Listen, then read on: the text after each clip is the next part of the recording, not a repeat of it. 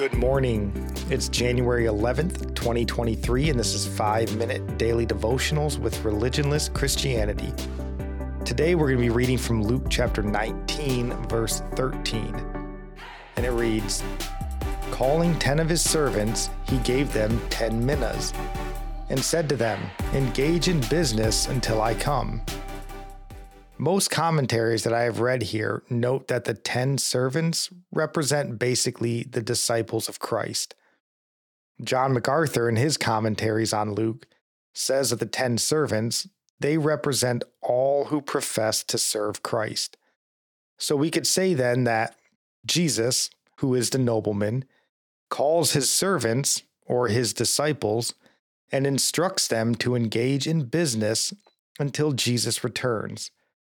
Now let's focus on that business that we are to engage in. So, there are many ways in which we engage in the business our Lord has commanded us uh, to engage in, but I think two scriptures jump out to me that should guide our thinking on this point. The first of those we mentioned earlier this week, and you're familiar with it the Great Commission, Matthew chapter 28, verse 19 and 20.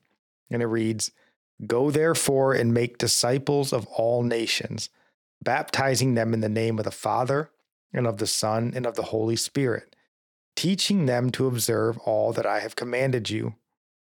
Now, I point this out a lot, so I'll point it out again. Verse 20, he says, teaching them to observe his commandments. We can't miss that.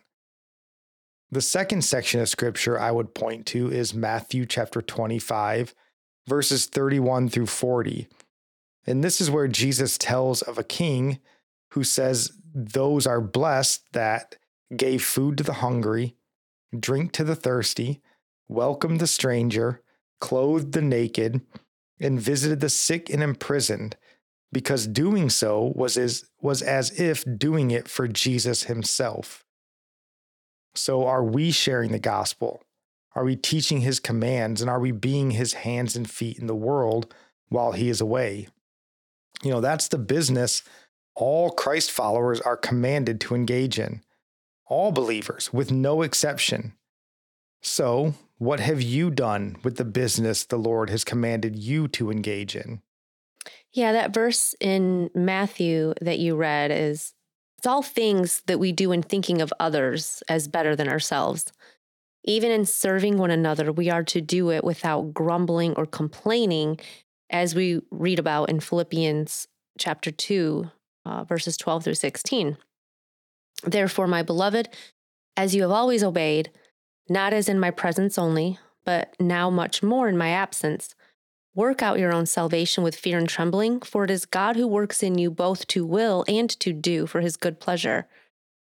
Do all things without complaining and disputing that you may become blameless and harmless, children of God, without fault in the midst of a crooked and perverse generation, among whom you shine as lights in the world, holding fast the word of life, so that I may rejoice in the day of Christ, that I may that I have not run in vain or labored in vain. And Paul here is doing the Lord's business, and he prays that it is not in vain. And encourages the Philippian church to live blameless, shining as lights in this world.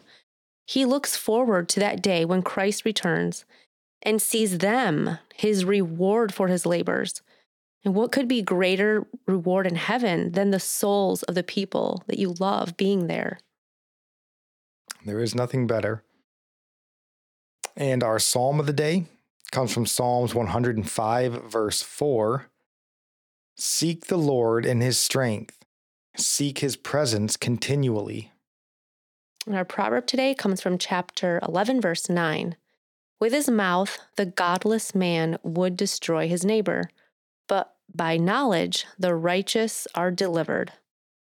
And I'll end praying for you from Psalm 145. May the Lord show you he is gracious and merciful, slow to anger and abounding in steadfast love that the Lord is good to all, and his mercy is over all that he has made.